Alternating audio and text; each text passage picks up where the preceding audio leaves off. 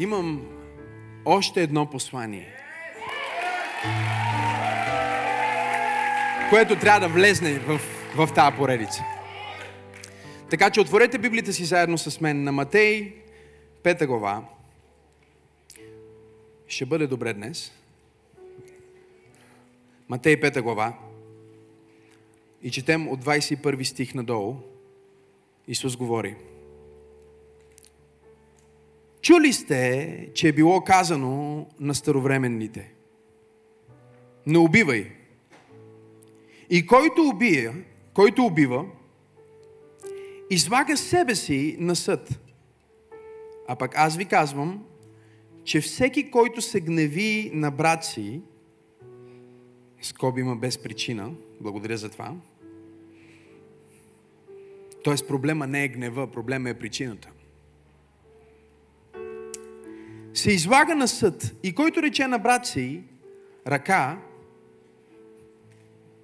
или идиот е съвременния превод, се излага на Синдериона. А който му рече бунтовни безумецо, се излага на огнения пъкъл. И тъй, като принасяш дъра си на ултара, ако там си спомниш, че брат ти има нещо против теб, остави дъра си там, пред ултара. Иди първо и се помири, кажи помири. Казва, иди първо и се помири с брат си и тогава ела и принеси дърът си. Исус продължава и казва едни от най-сериозните думи в Новия Завет. Казва, помирявай се с противника си по-скоро, докато си на пътя с него към съдилището. Да не би противникът ти да те предаде на съдията, кажи има съдя, а съдята да те предаде на служителя, кажи има служител, и да бъдеш хвърлен в тъмницата, кажи има тъмница, истина ти казвам, никак няма да излезнеш от там, докато не изплатиш и последният кодрант. Моята проповед днес се казва Прошка, ключът от тъмницата. Преди 12 години бях на една молитвена служба.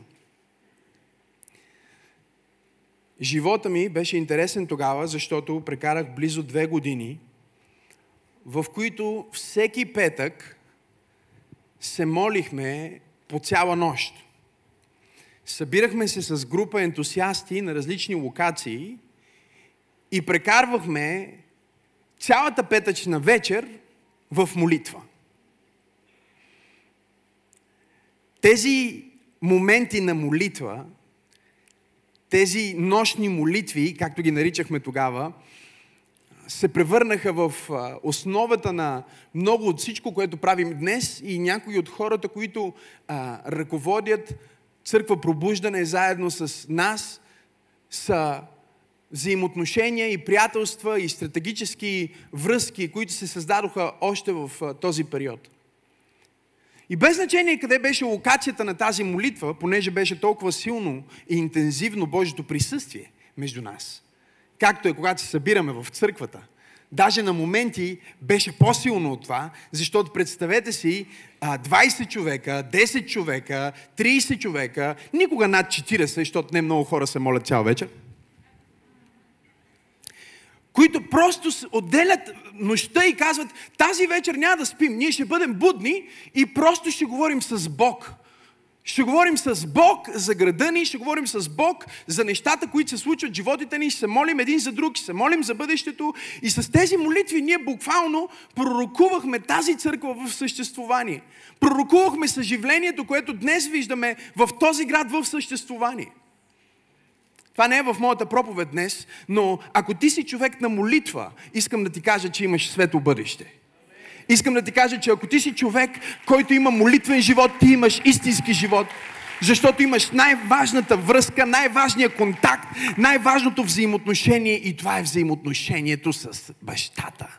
Това е взаимоотношението с таткото на цялата Вселена. Ти имаш неговия собствен контакт.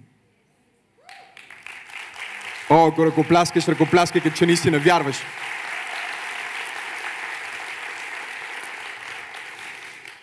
И започна да, стана, започна да става популярно а, а, в, в духовните среди, че ако има някой, който има сериозен проблем, ни го пращаха на нас.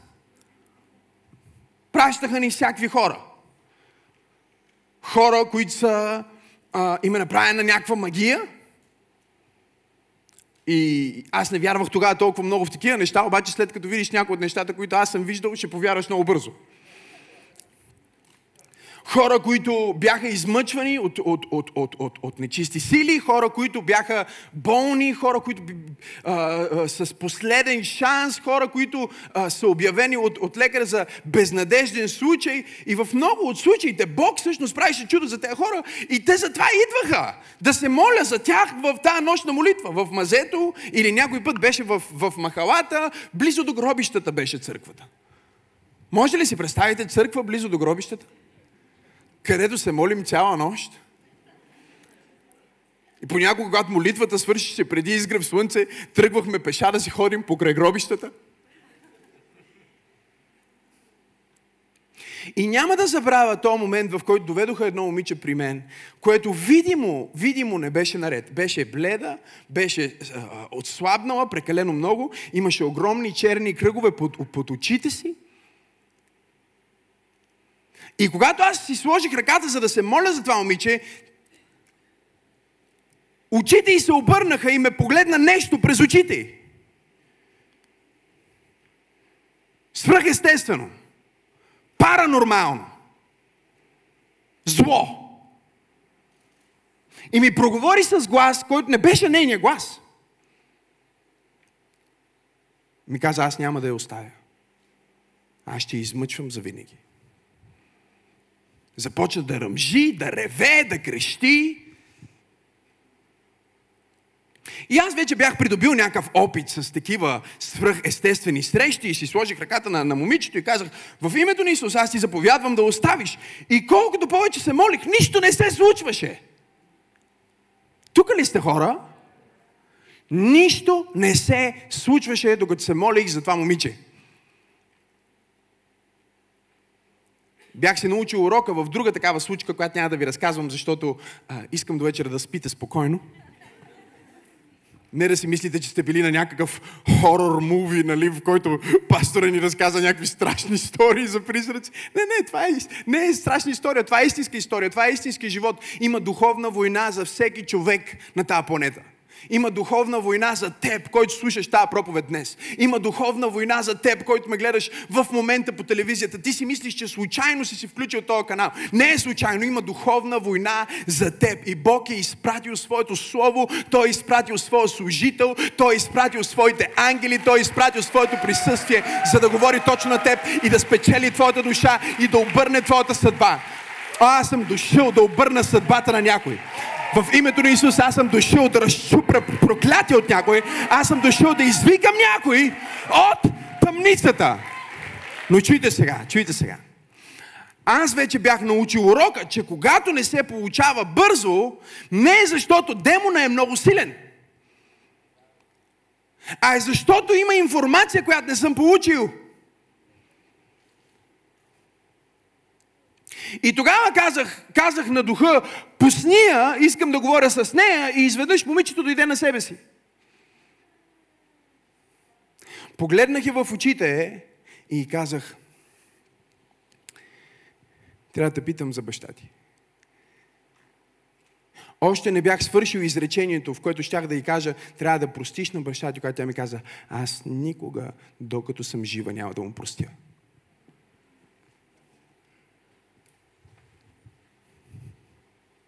Аз погледнах това момиче, тази млада жена и казах, знаеш ли, ако ти никога не му простиш, аз не мога да направя нищо за тебе. Защото ключът от тъмницата, ключът, мога ли да проповядам днес, от тъмницата, ключът от проклятието в твоя живот – това, че всички мъже умират преди времето си. Това, че всички се чувстват като омагьосани. Това, че всички жени са изоставени. Това, че, мога ли да проповядвам, това, че бащата е алкохолик, после сина е алкохолик, после внука е алкохолик. Първото нещо, което те питат, когато отидеш на лекар, е дали някой в твоето семейство е боледувал от тези състояния. Така ли е? Говорете ми. Тоест, медицината днес осъзнава, че има връзка. Кажи има връзка.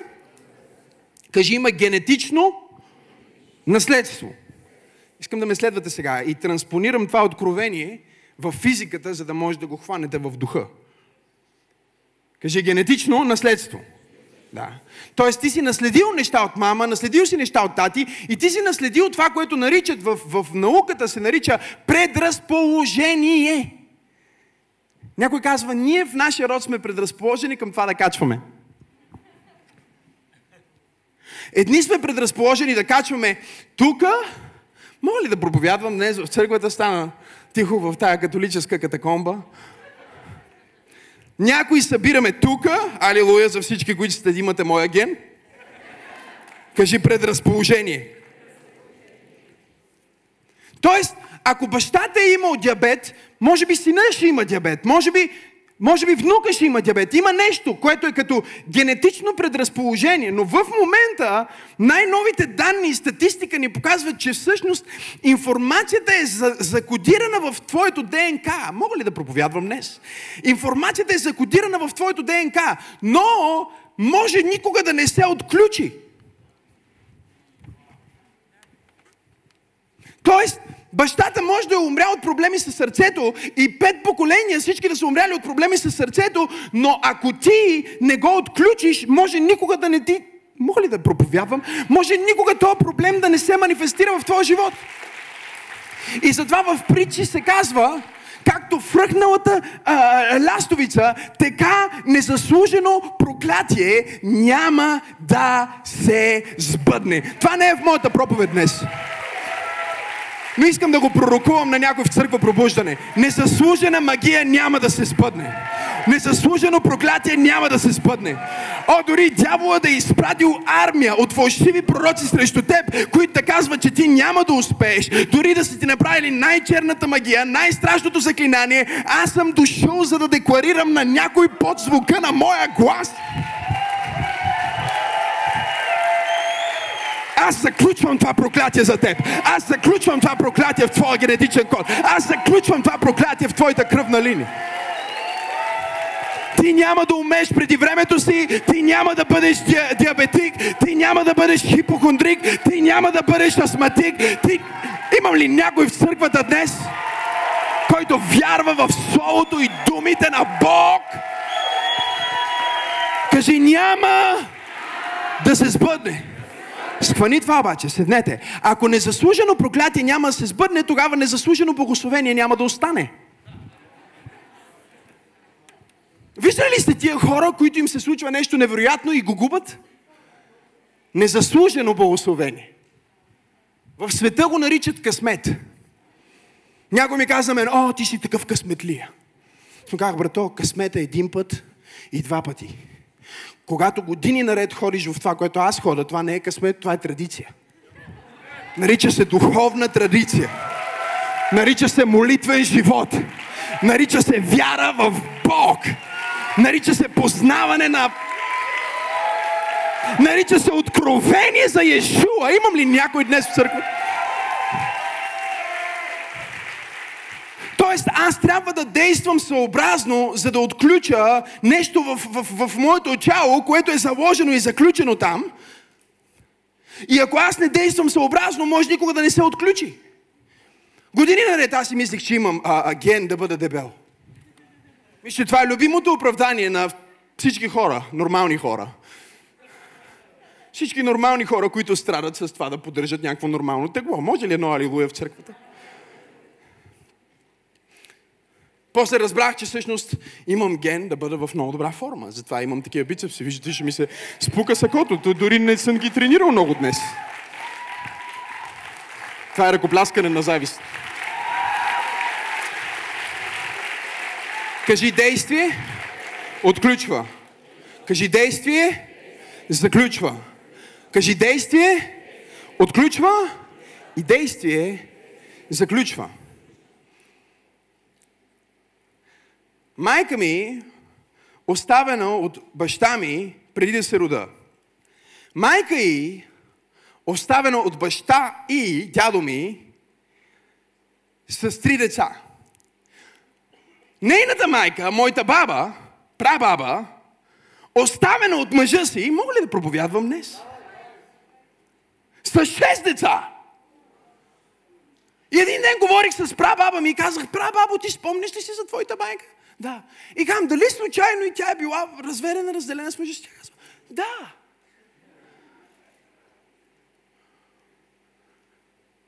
Кажи, когато моделите се повтарят, те разкриват проклятие.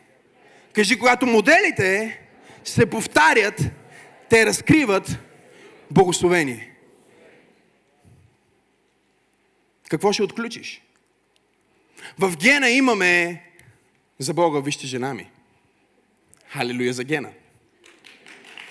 Видях баба и един ден, нейната баба, която вярваща жена, не знам колко години, жена на молитва, помазана, на 80 и няколко, ни готвише. И когато я видях, си казах, халилуя, направил съм добър избор. Кажи, има наследство. И проблема тук е, че всеки един от нас има наследство, което не иска да се реализира в живота му. Така ли е? Исус говори на своите ученици и той им казва, знаете ли какво? На старовремените им казваха да не бъдат ненужно агресивни, да не, да не убиват, да не нараняват хората. Но аз ви казвам, че вие в, в новото време, в новия завет, имате по-висок стандарт. Кажи по-висок стандарт. Той казва, вие трябва да бъдете хора, които прощават. Трябва да бъдете хора, които пускат напрежението, които не задържат напрежението. Мога ли да проповядвам днес? които не задържат обидата, мога ли да проповядвам днес, които не задържат болката от ситуацията, вие трябва да бъдете хора, които прощават, защото той казва, ако вие откажете да простите, ето какво ще стане. Ще бъдете предадени на съдята и съдята ще трябва да отсъди справедливо и на друго място казва, ще бъдете хвърлени в тъмница и след това казва, след като сте хвърлени в тъмница, ще бъдете предадени на мъчителите. Това е което се случваше с младата жена, за която се молих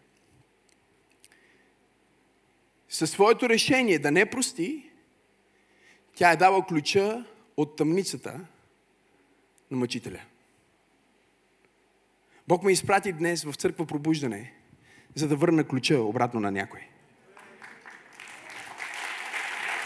Бог ме е изпратил, за да върна ключа за семейство, Бог ме е изпратил за да върна ключа за пробив. Бог ме е изпратил да върна ключа за здраве. Бог ме изпратил да върна ключа за присъствието. Бог ме изпратил да върна ключа. Кажи аз имам ключа, нарича се прошка. Трудно нещо е това с прошката, защото всеки един от нас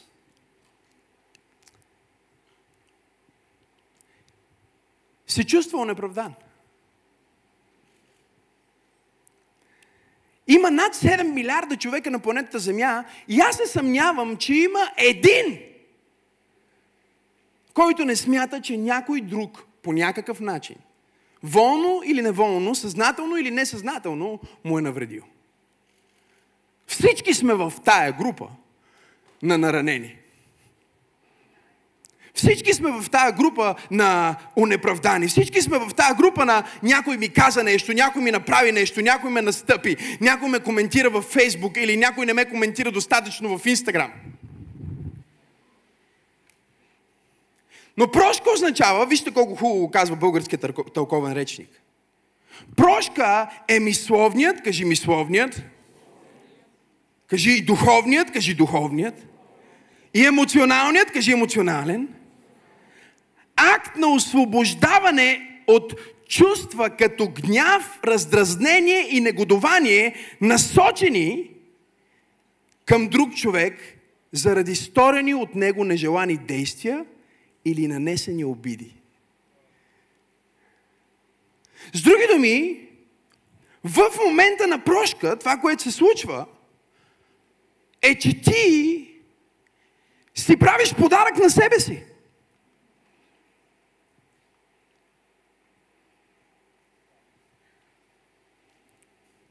Прошката е подарък, който ти сам си даваш. Прошката е най-зрелия плод на духовното смирение. И непростителността е най-зрелия плод на гордостта. Когато човек казва, аз прощавам, това, което всъщност казва е, аз съм получил откровение за моят собствен потенциал за зло. О, знаех, че ще бъде тихо в тази проповед. Получил съм откровение за моя собствен потенциал да обиждам. Получил съм откровение за моя собствен потенциал да навредя. Получил съм откровение за моя собствен потенциал да бъда зъл. Но също така съм получил откровение за магнетута на Божията добрина. За това колко много Бог е простил на мен – за това колко много милост Бог е показал на мен. И понеже аз разбирам колко потенциално лош мога да бъда и знам колко добър Бог е, уравнението, резултата на това е да пусна човека, на който държа вина. Да простиш означава да пуснеш. Кажи да пусна. Погледни човекът му кажи, пуснал ли си? Или задържаш? Питай го пак, пуснал ли си? Или задържаш? Пак го питай, защото Святия Дух изработва нещо в него. Кажи му, пуснал ли си? Или задържаш? Някои хора се гордеят с това, че не са простили. Някои хора се гордеят с това, че са злопаметни, че някой им е направил нещо и те се го спомнят. Да имаш дух на непростителност означава, че ти взимаш отровата, започваш да я пиеш и искаш човека да умре. Ти казваш, аз няма никога да му простя. Аз никога няма да забравя как тя ме остави. Аз никога няма да забравя как, как той ми заби нож в гърба. Непростителността е духовно самоубийство, защото дава власт на цялата демонична сила на врага да дойде срещу тебе. Да ви проповядам ли един, един, един пасаж от Библията, който не е популярен в църквите днес? Исус каза, и когато се молите, прощавайте. Защото ако вие не простите, вашият небесен Отец не може. Знам, че ние сме църква на благодат и вярваме в Божията добрина и Божията благодат, но има духовни закони, с които ние трябва да се съобразим. Казва, вашия небесен отец не не иска, той няма да може да прости на вас. Исус разказва тази притча, в която един слуга дължал, а, превеждам го в съвременни суми, за да го схванете по-добре, 10 милиарда евро на своя господар. И един ден господаря си казва, абе, трябва да се взема да почна да си оправим някакви дългове и привикал най-големия си длъжник, който му дължи 10 милиарда евро. И той се става пред него и му казва, о, господарю, моля те, прости ми. И вижте какво му казва. Казва му така, обещавам да ти ги изплатя. Господаря го погледнал. Той бил добър в сметките, виждаш ли започнал да смята и осъзнал, че цяла вечност няма да му стигне да върне 10, 000, 10 милиарда евро. Казва, знаеш какво? Аз те пускам. Погледни човека му кажи, знаеш какво? Аз те пускам. Ако жена ти седи до тебе, погледни я в очите. Ако мъжът ти е до тебе и с нощи сте се карали преди църква, погледни го в очите. Му кажи, аз те моля да ми простиш, че му обиди. Сега, тук що ви взех на най-високото ниво на лидерство. Тук що ви взех на най-високото духовно ниво. Хората си мислят, тя ме нарани, значи трябва да иска прошка от мен. Не, тя те нарани, значи ти трябва да искаш прошка от нея. Защото самия факт, че тя те е наранила, означава, че ти си й дал повече власт, отколкото тя трябва да има в твоя живот. Ти си я изложил на място на Бог. И затова не казва, ако когато си на алтара си спомниш, че имаш ти нещо против брат ти, казва, си спомниш, че брат ти има нещо против. Знам, че не сте чели тази Библия. Знам, че не сте чели тази Библия. Може ли да извадим стиха? Казва, ако си на алтара и принасяш дъра си на алтара и там си спомниш, че брат ти има нещо против. Не казва, че ти имаш нещо против него, а казва, че той има нещо против тебе.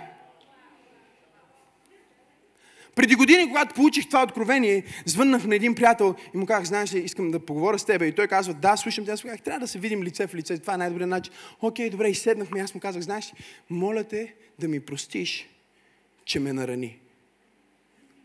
Можех да видя зареждането на Apple, MacBook, в очите му. Очите му почеха да правят така. той ми вика, ко каза, ко? Не, не смисъл да говори точно така, нали? Коричи. Не, нали, но казва. Смисъл, за, като теле в железница. Аре, преведи го това, Вики.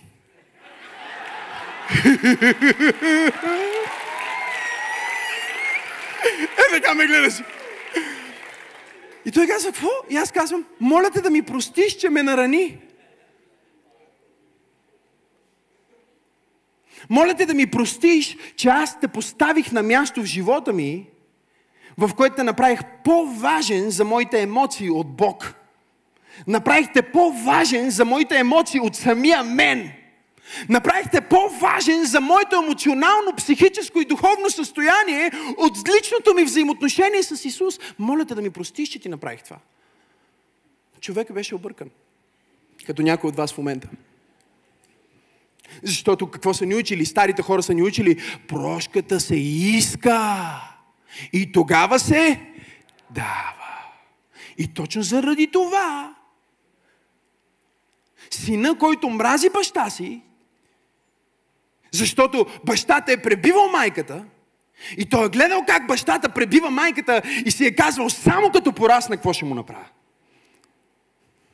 Той е гледал как баща му пие алкохол и той се казвал, аз никога няма да бъда такъв. И е намразил баща си заради поведението, само за да стане на 30 години и да направи същото нещо, което е видял в баща си. Когато не простиш, се превръщаш в това, което мразиш. Когато простиш, се превръщаш в това, което обичаш. Аз се опитвам да проповядвам днес. Когато не простиш, се превръщаш в това, което мразиш. Ако мразиш майка ти, виж, всички черти на майка ти, които мразиш в нея, за които не си е простил, ти ще ги повториш. Гарантирам ти го. Първото нещо, което един психотерапевт прави, когато срещне някой, който има травма от детството, е да накара човека да прости. Защото в психологията знаят, че ключа към това да се спре определен модел на поведение е да затвориш тази страница и да кажеш каквото е било, било. Аз не съдя този човек. Аз ще се помира с него по пътя, за да същите мъчители, които са мъчили него, да не започнат да ме мъчат и мене. Прошката е подарък, който аз давам на себе си. Прошката е подарък, който Бог е дал на мен. Прошката е ключ, който Бог е сложил в ръцете ми и е казал, синко, никога няма да бъдеш в тъмницата на обидата. Дъще, никога няма да бъдеш в тъмницата на нараняване. Дъще моя, никога няма да бъдеш в тази тъмница на чувство за вина, на чувство за малоценност, за чувство, че съм никой, че не мога и че няма да стане нищо. Аз ти давам ключа от тъмницата нарича се прошка. О, ако викаш, викай като че си на път да простиш. Ако ръкопляскаш, ръкопляскай като че си на път да отключиш тази тъмница. Имам ли пет човека в църква пробуждане, които казват, аз съм на път да излезна от тъмницата. Няма ден, няма миг, няма секунда, която аз ще дам на този дявол.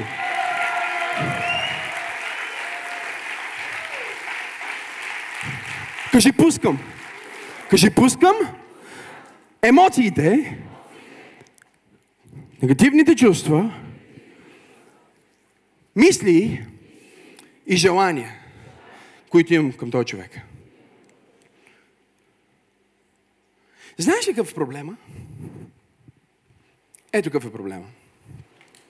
Хората си мислят, че трябва да чувстват, за да простат.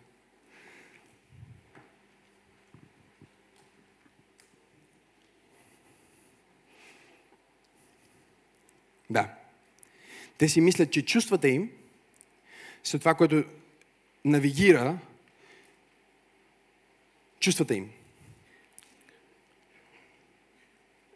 И ако спра цялата ми проповед тук и само това разберете, целият ви живот няма да бъде същия.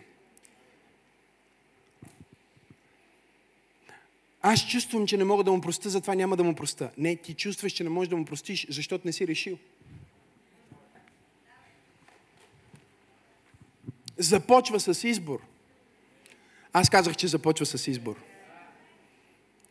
Интродукцията на моята проповед днес е много дълга, знам. Даже ще, ще гледам да свърша проповедта по-бързо, виждам, че не сте заинтересовани. Защото а, а, някои хора искат да живеят в тъмницата на обидата. Някои хора искат да живеят в, в, в, в огорчение.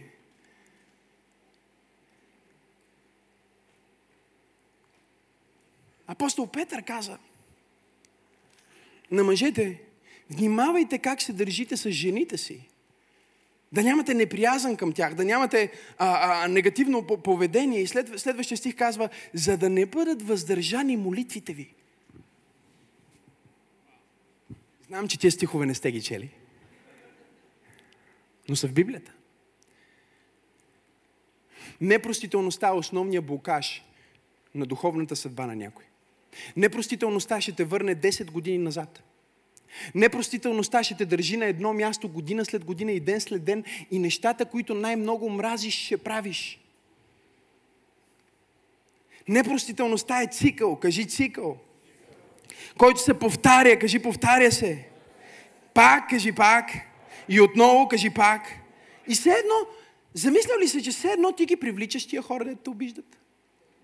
Все на тебе. Ти ги привличаш тия негативни коментари. Все на тебе. Ти ги привличаш тия негативни хора в най-позитивната църква в София. Все на тебе.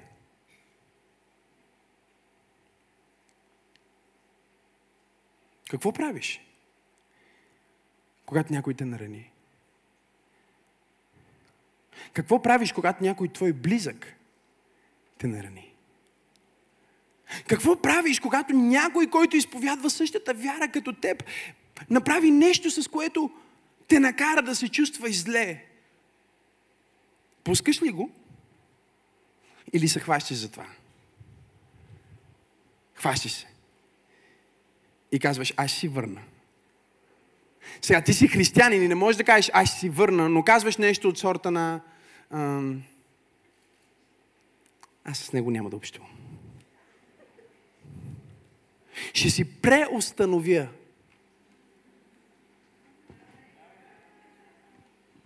Това е, аз не го харесвам. Това е християнския начин да кажеш, аз имам непростителност към този човек. Той е казал нещо, направил нещо, поступил е по начин, който мен ме е накарал да се чувствам зле и затова сега задържам тази вина в него. И знаеш ли как знаеш, че имаш непростителност? Всеки път, като го видиш, че става гадно.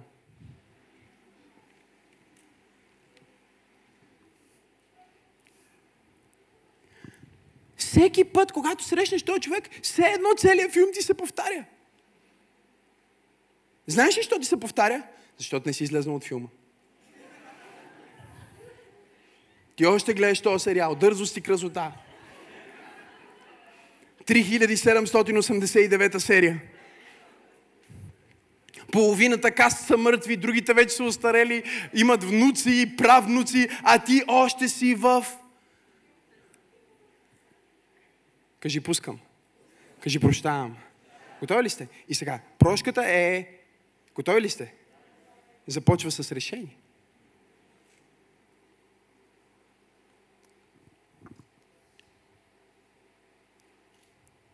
На 15 години проповядвах за първи път. Тази година ще стана на 30 и ще стана 15 години, откакто проповядвам Боговестието. Малко хора знаят обаче, че в една от първите ми проповеди, докато проповядвах по средата на службата, представете си, е сега, се едно в този момент, защото сега сме в средата, знаем, че си мислихте, че сме в края.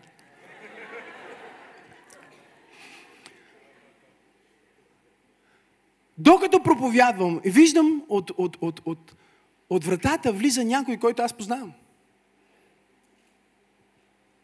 Този човек в продължение на две години направи живота на майка ми и моя живот ад. Биеше по улиците,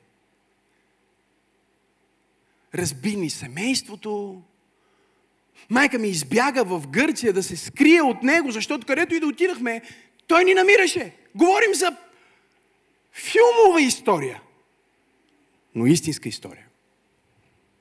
И сега, майка ми живее в чужбина, аз съм докоснат от Бог, ще проповядвам солото му по целия свят, започват да ми се сбъдват мечтите, и на 15 години съм в тази църква и проповядвам и усещам силата и откровението тече и в един момент аз виждам как този човек влиза с новата си приятелка под ръка. И той влиза в службата и това е истинска история пред Бог самогъщи. И не сяда отзад, а взима и сяда на първия ред. Намира си място на първия ред и сяда на първия ред.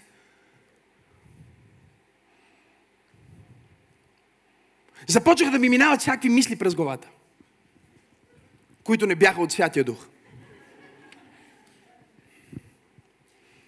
Мислих си за това как с някои от разпоредителите, които познавах добре, можем да му послужим с полагане на ръце. Мислих си за това как можем да, да, да положим ръце на главата му силно и да се молим за него. Докато започне да усеща огън.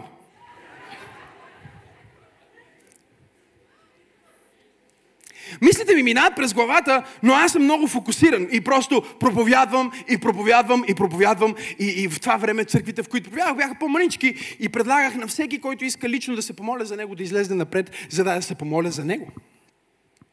И, и, и, и когато казах, ако някой иска да излезе напред, за да получи молитва, първият човек, който се изправи, за да получи молитва, той беше на първия ред, близо му беше. Той просто се изправи, хвана мацката за ръка, с която беше и застана отпред. За молитва. Сега си казах, ей, сега вече е идеално.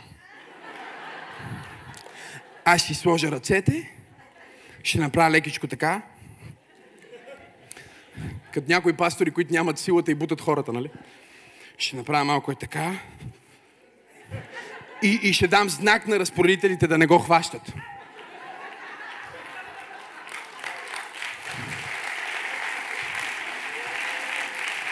Сега, искам, искам, искам, искам да го проповядвам и леко хиперболизирам, но искам да го проповядвам като, като, а, като истинска история от живота ми, защото е истинска, но и защото ти имаш някаква история.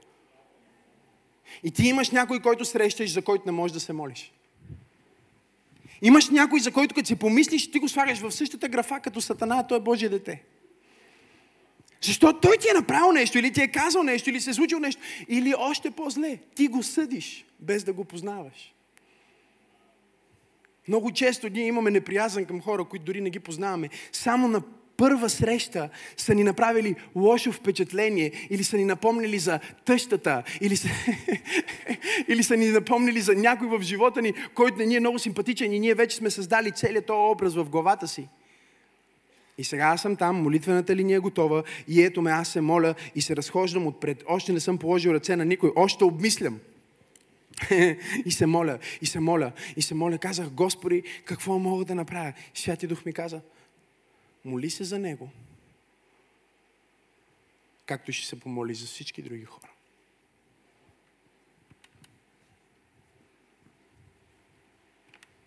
Боже, не го чувствам. И Бог ми каза, няма нужда да го чувстваш. О, каква невероятна проповед! Какво невероятно откровение! Каква невероятна сила!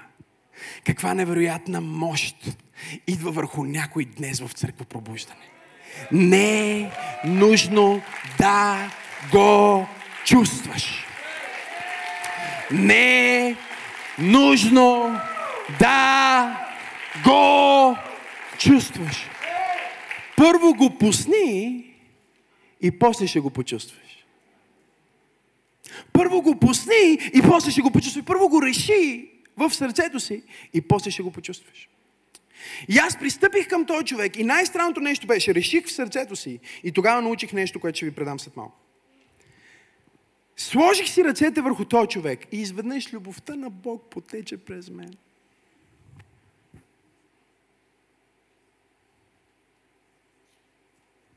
Дори не мога да разбера как изведнъж потече през мен. Той започна да плаче, аз започнах да плача.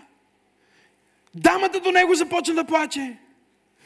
Минах и започнах да полагам ръце на хората. Хората започнаха да изпадат под силата. Па, па, па, па, па, па, па. Беше като ток, който падна на това място.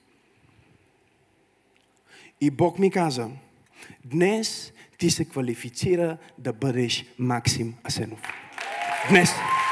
Това беше твоята квалификация, това беше твоя тест, това беше твоя изпит, това беше твоето решение и днес ти реши да не повтаряш наследени проклятия. Днес ти реши да започнеш нов цикъл. Цикъл на благословение, цикъл на помазание, цикъл на дълъг, щастлив, семейен живот. Имам ли пет човека днес? Кажи нов цикъл започва, когато пусна. Кажи, пускам. Готови ли си за второто? И забравям. Сега обаче ще обясня какво значи да забравиш. Ще обясня, нали? Да, да, да обясня или да го оставим за другия път, ще закъсня. Защото това откровение толкова радикално ми дойде, толкова силно ми дойде любовта, че си казах, о, тогава просто всички могат да се съберем и от нас да бъдем заедно, кумбая и да бъдем едно щастливо семейство. Бог каза не. Ти забравяш болката, но не забравяш урока. Ти забравяш болката, не държиш вината, но помниш урока. Знаеш ли кое е най-красивото нещо във всяка гадост, която се е случила в живота ти? Вътре има урок. Аз имам един огромен белег тук на лявата ми ръка и по тялото ми, защото бях павав като дете. Гледам този белег сега. Минали са години и не ме боли. Ръката ми беше разпорена. Искаха да ме шият в пирогов когато там доцента ме видя и каза, Максо, пак ли ти бе? Защото вече ходих сам в болницата. Принципно трябваше, като си, нали, нямаш лична карта дори и те не те пускат, трябва придружител. Обаче те знаеха, че майка ми, горката жена, доста бе изстрадала. И нали, някой път идвам там на регистратура и излиза лекар и казва, а, пуснете го, бе, това е Максим. Пак ли ти, бе? Какво направи този път? Аз му покавам ръката и той, леле, ще те шиеме. Дълбоко е, казвам, виж, имам шевове тук отдолу. Ако имам и шевове тук отгоре, Наташка, майка ми е Наташка, като се прибера, ще получи нервна криза. Да не казваме шевовете и каже, че само си ме залепил. Той ме гледа и вика, ти си страшен играч. Викам, а може да не хване и ще стане гаден белег. Викам, не е вярно, шиенето е по-гаден белег. Не дай да мислиш, че не знам, имам опит. Искам да ме залепиш. И той ме залепи. И сега имам много малък белег, който започва отгоре до долу. Прибрах се вкъщи и си държах ръката така през цялото време. Майка ми вижда и казва, Макси, маме, как си? Викам, добре, супер, ти как си? Добре, маме, ще ядеме ли? Да, да, ще ядеме, разбира се. Какво прави днес? Играх си с приятели. Това е верно, между другото. И докато си играехме с един федербал и парчето падна в един двор, кой ще прескочи? Никой не може да прескочи тази ограда. И половината проблеми в живота ми като дете бяха, че трябва да докажа на някой, че аз мога. Какъв хубав урок. Когато се опитваш да се докажеш, винаги ще се порежеш. Винаги ще боли. Не се доказвай. Нека Бог да те докаже. Виждаш ли? Има урок. И аз си крия ръката, нали, и Наташка по едно време, тя ме погледне и казва, Що ръката ти държиш там? Викам, а нищо така ми е удобно. Ох, леле, Господи, не мога да припада. Какво си направил пак? Викам, нищо, нищо, нищо. Малко се порязаха. Ох, леле, се. Дай да видя. Викам, не можеш да видиш. Викам, само ме лепиха. Ой, Исусе! Викам, това е по-добре от чефове. Чакай да седна. Сега не ме боли, Крис, но имам урок. Разбираш ли? Урока е, не се опитвай да се доказваш на никой. Защото когато се доказваш да правиш безсмислени неща, винаги ще се порежеш. Тук това е проповед за някоя жена, която казва, аз ще докажа на майка ми, че съм добрата дъщеря. Тя обичаше сестра ми повече от мен, аз ще й докажа. И знаеш ли какво прави тя? Тя после мрази едното си дете по същия начин, по който нейната майка. Защото не е простил. Ей, пасторе, много дълбоко ме нарани днес. Нека те боли. Дам ти ключа от тъмницата.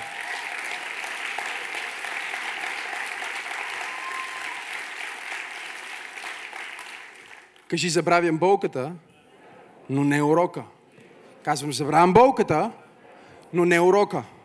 Кажи, забравям болката, пускам вината, но научавам урок. Кажи, всяка болка има урок. Кажи, ако научи урока, е скъпо платен курс. Ако не научи урока, ти си знаеш какъв си. Кажи, пускам, прощавам. Забравям. Готови ли сте за последната част? Ще ви го дам с история от Библията, за да завърша. Венци ще ми помогнеш ли да завърша, моля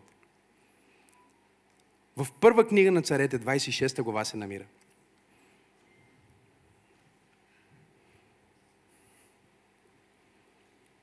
Всички знаем за цар Давид, нали? Даже всички се молят, много е модерно в нашите църкви. Знаеш как се молят? Господи, дай ми сърце като на Давид. Ама те го искат това сърце, знаете ли кога? Вчера. Защото те си мислят, че сърцето на Давид е нещо, което все едно Бог му е дал. Те не го разглеждат като нещо, което той е изградил. Знаете ли, че Библията казва повече от всичко, което имаш, пази сърцето си? Бог казва, ще те паза от зло, но никъде не казва, ще ти паза сърцето. Той казва, това е твоята отговорност. Да пазиш твоето сърце. Сърцето, казва, е извор на живот. Или оттам произлизат отношенията. Кажи отношенията. Мислите, кажи мислите. Креативния потенциал, кажи го. И когато ти държиш непростително сърцето ти или обида на някой, тази обида заключва целият ти креативен потенциал. Спирате на това ниво. Ти не можеш да покажеш това, което Бог е вложил в сърцето ти, защото непростителността го запушва, затваря го. Давид е помазан на 15. Интересно е, нали? Сутринта, когато се молих, и за първи път го фанах толкова хубаво. Бог ми каза, на 15 бе помазан. И сега всички си мислиме, че щом той е помазан, той вече е царя, нали така? Бог му е сложил помазанието, значи той е царя. Да, да, ама Саул, тогавашният цар, започва да го преследва. Замеря го с копия. Прави му капани. Давид не се опитва да си вземе това, което Бог му дава и да се издигне като цар. Той чака Бог да го издигне. Има помазване и има издигане. И между помазването и издигането е изпитването.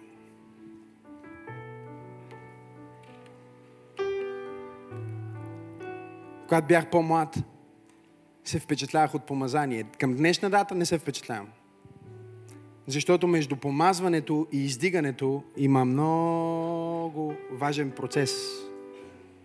Нарича се изпитване.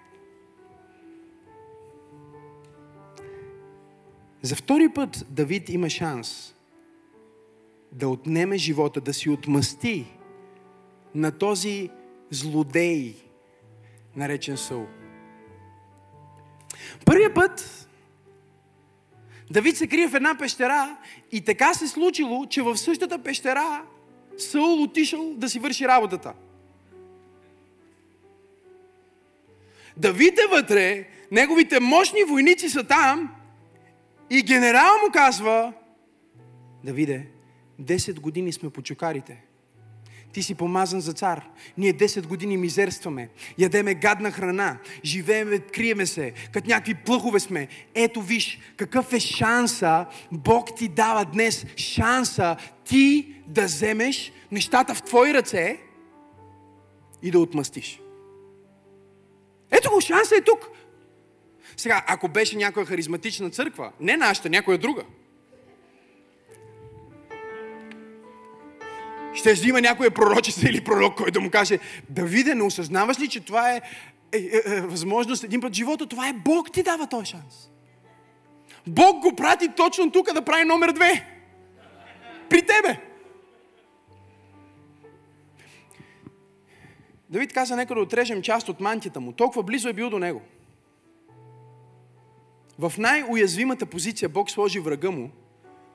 Той му отряза парченца от мантията, Саул си тръгна. Давид, излизайки от пещерата, плаче.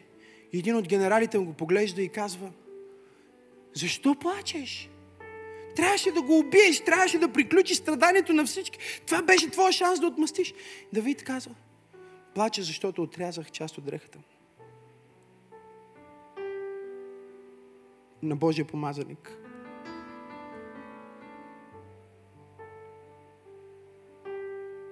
Бе, ти си луд, бе! Какъв помазаник? Той е психопат, той иска да те убие. Не, не, не, не. Не, не съм сигурен, че трябваше да му режеме дрехата. Някой казва, искам сърцето на Давид. Да ви кажа ли нещо за сърцето на Давид? Втория път Саул идва с цяла армия да го убие. Давид разбира точно къде е, коя е палатката, и всички, чуйте ме, личната охрана на царя е заспала. Всички спът. Ако беше някоя харизматична църква, не нашата. Някой ще да каже, ей, това е знамение от Бог. Бог им даде на всички сън. Сега е твоя шанс да отмъстиш. Сега е твоя шанс да се докажеш. Да покажеш, че ти си наистина помазания.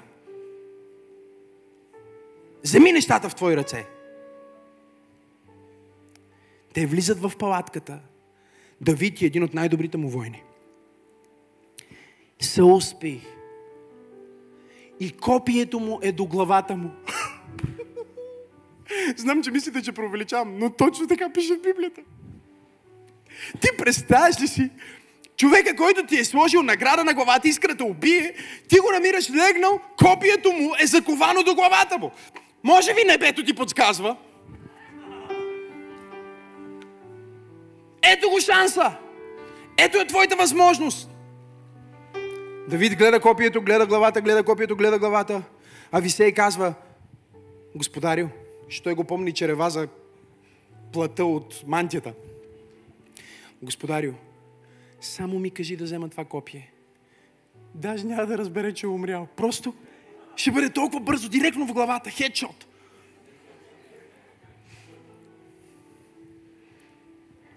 Давид го погледна и каза, не, не можем да дигнем ръка против Божия помазаник. Ние не знаеме дали човека, който ти ненавиждаш, не е Божий помазаник. Ти не знаеш дали човека, на който държиш непростителност, не е Божия помазаник. А кой знае? Бог знае. Ма не казва.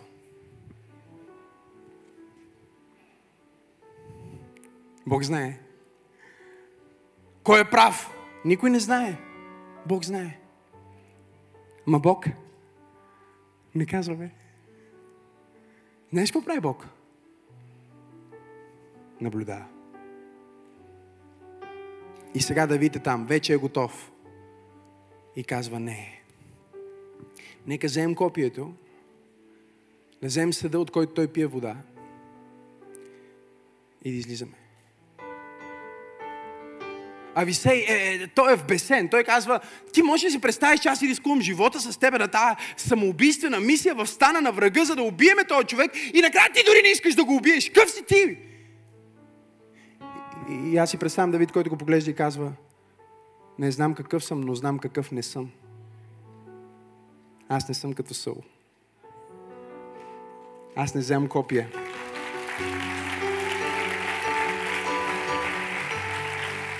Не съм от тия.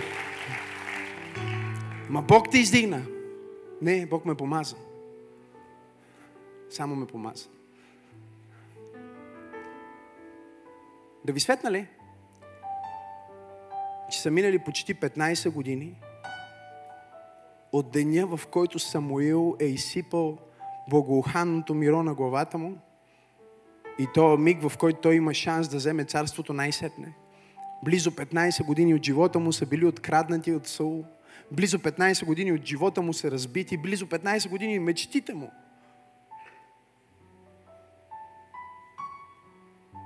Но той не е сигурен, че има право и че иска да вземе това право.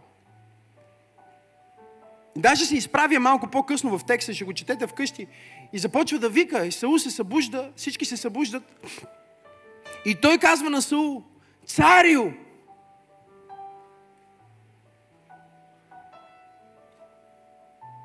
Аз съм една бълха. Защо Великият цар е дошъл да преследва мен? Една бълха.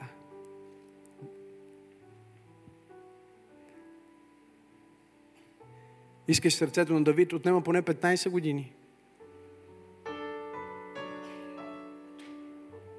Някои хора не могат да ходят на църква 15 години. Но знаеш какво изисква най-вече? изисква да кажеш, Бог е моето възмездие. Аз няма да си връщам, няма да държа вина, няма да отмъщавам, аз ще продължа напред с Бог. Ще продължа към това, което Бог ме призовава и ще изпълна всичко, за което Той ме е извикал.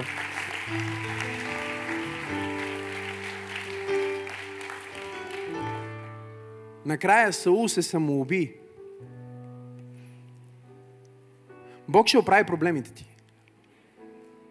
Казах, че Бог ще оправи проблемите ти. И Бог ще оправи хората, които са се изправили срещу теб. Той ще се занимае. Той е Бог справедлив. Страшно е да попаднеш в ръцете на живия Бог. Но има едно нещо, което го наранява повече от всичко и това е когато някое негово дете иска да иземе неговите функции и да се превърне в съдя. Когато ти вземеш неговата функция и кажеш, аз ще бъда съдята на ситуацията, аз ще реша кое е правилно и неправилно, Бог няма място в твоя живот. Кажи, прощавам, забравям, продължавам. Кажи, прощавам, забравям и продължавам. Гледай какво става сега и свършвам наистина, опитвам се.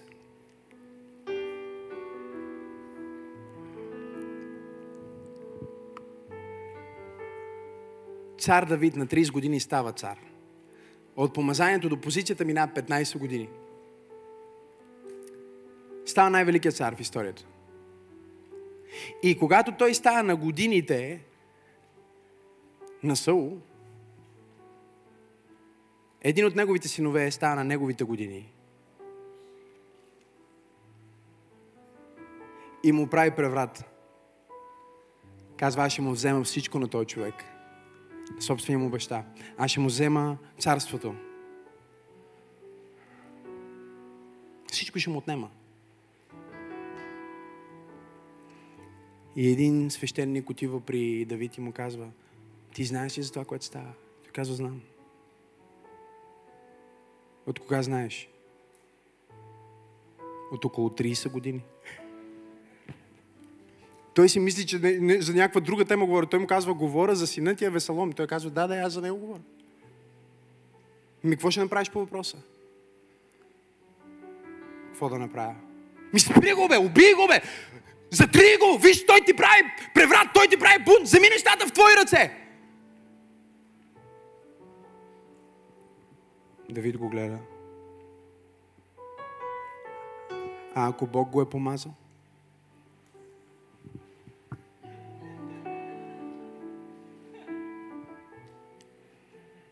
Той му казва, не, не, слушай сега, тази история вече сме играли с теб. Бог не го е помазал, Бог теб те е помазал. Не дай да си мислиш, че той си ти, а ти си Саул. Той му каза, знаеш какво? Ако аз сега започна да го преследвам, аз ще съм като Саул.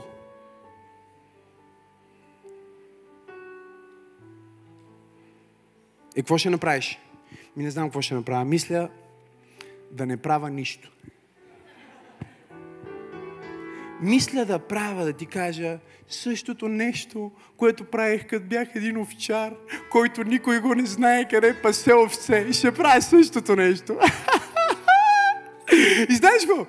Аз си представям този генерал как вече е психично, а, той ще експлодира, той се опитва да обясни и, и, и, и, и му казва, виж, не дай да подценяваш, това е заплаха, той ще съсипе царството, ти имаш отговорност да го спреш, имаш отговорност да си спасиш царството, имаш, нали това е което ние бихме казали?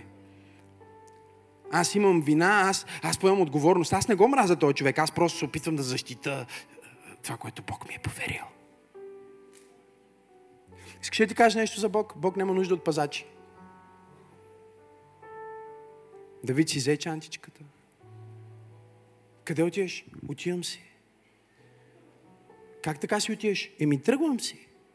Ма защо? Еми, продължавам. Ма къде продължаваш? Ми не знам. Може би Бог е отнел от мен короната, може би Бог е отнел от мен. Царството, може би Бог е отнел от мен. Помазанието. Може би той трябва да бъде. Кой знае? Само Бог знае. Ма той страе. Той не казва. Той нищо не казва.